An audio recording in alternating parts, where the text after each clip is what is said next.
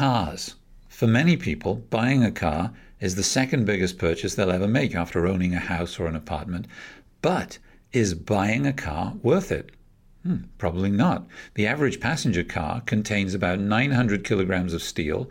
Manufacturing it produces about 17 tons of carbon. That's a lot of resources, especially when you think about the fact that most cars are not being used 97% of the time.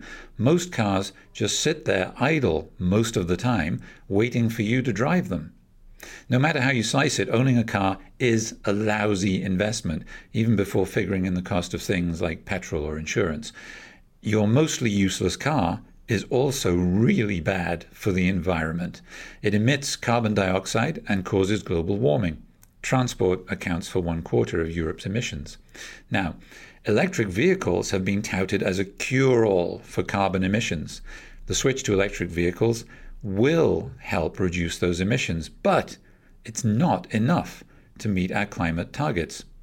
To do that, we're going to have to change people's behavior to get them out of their cars and into more climate friendly forms of transport like shared vehicles, public transport, or that lovely little red bike with a really cool bell that I see approaching me right now.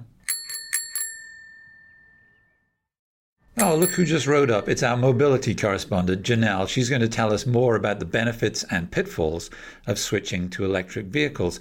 Because, yes, there are pitfalls to the switch to electric vehicles as well as lots of benefits.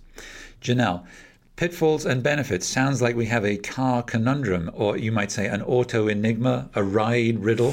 what do we do about this? We sure do. We all love our cars. Trust me, I know. I'm from Texas. I spent the first half of my life tooling around in a car, surrounded by music, with a big drink in my cup holder, and the open road out in front of me. So then what's the problem? Can't we just switch to an electric vehicle? We can and should, but electric vehicles come with some caveats.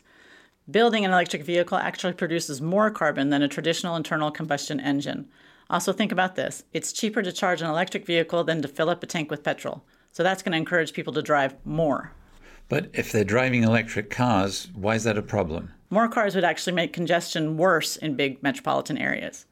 The lower cost of running electric vehicles could also reduce the incentive people have to take public transport. So, how do we bring down road transport emissions? Well, we're going to have to prod and sometimes push people into collective transport and towards more active modes like walking and cycling or other small electric two wheelers. Urban transport is still the most efficient form of motorized mobility. It consumes less energy per, kilometer traveled and emits less carbon, compared even to electric vehicles. So, how about teleworking? How has that changed the mobility equation? Well, public transport thrives in dense urban environments. But as we've seen, the move to teleworking changed how people think about where they live, at least for those able to telework.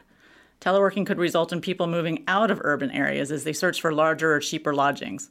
That could facilitate urban sprawl, which is bad for emissions, the environment, and biodiversity. Are we saying electric vehicles are bad? Not at all. The move to electric vehicles is good for everyone, and even good for cities. Along with lower emissions from driving, electric vehicles also spew fewer harmful particles into the air, particularly compared to diesel fuels. Ugh, diesel. Matt, did you know that outdoor air pollution kills 1.3 million people a year in the European Union? Ugh, terrible. Electric vehicles are also quieter, which helps to reduce the sometimes deafening levels of noise pollution that plague many cities. For those reasons, a number of cities and countries are pushing the adoption of electric vehicles. This is the Fit for 55 climate package introduced by the European Commission. Right, which contains legislation that will reduce cars' carbon emissions to zero by 2035. That will effectively force people to switch from cars with an internal combustion engine to electric vehicles. So cities may still be congested, but at least we'll be able to breathe. That's no small thing. Indeed, it is not. Thanks, Janelle.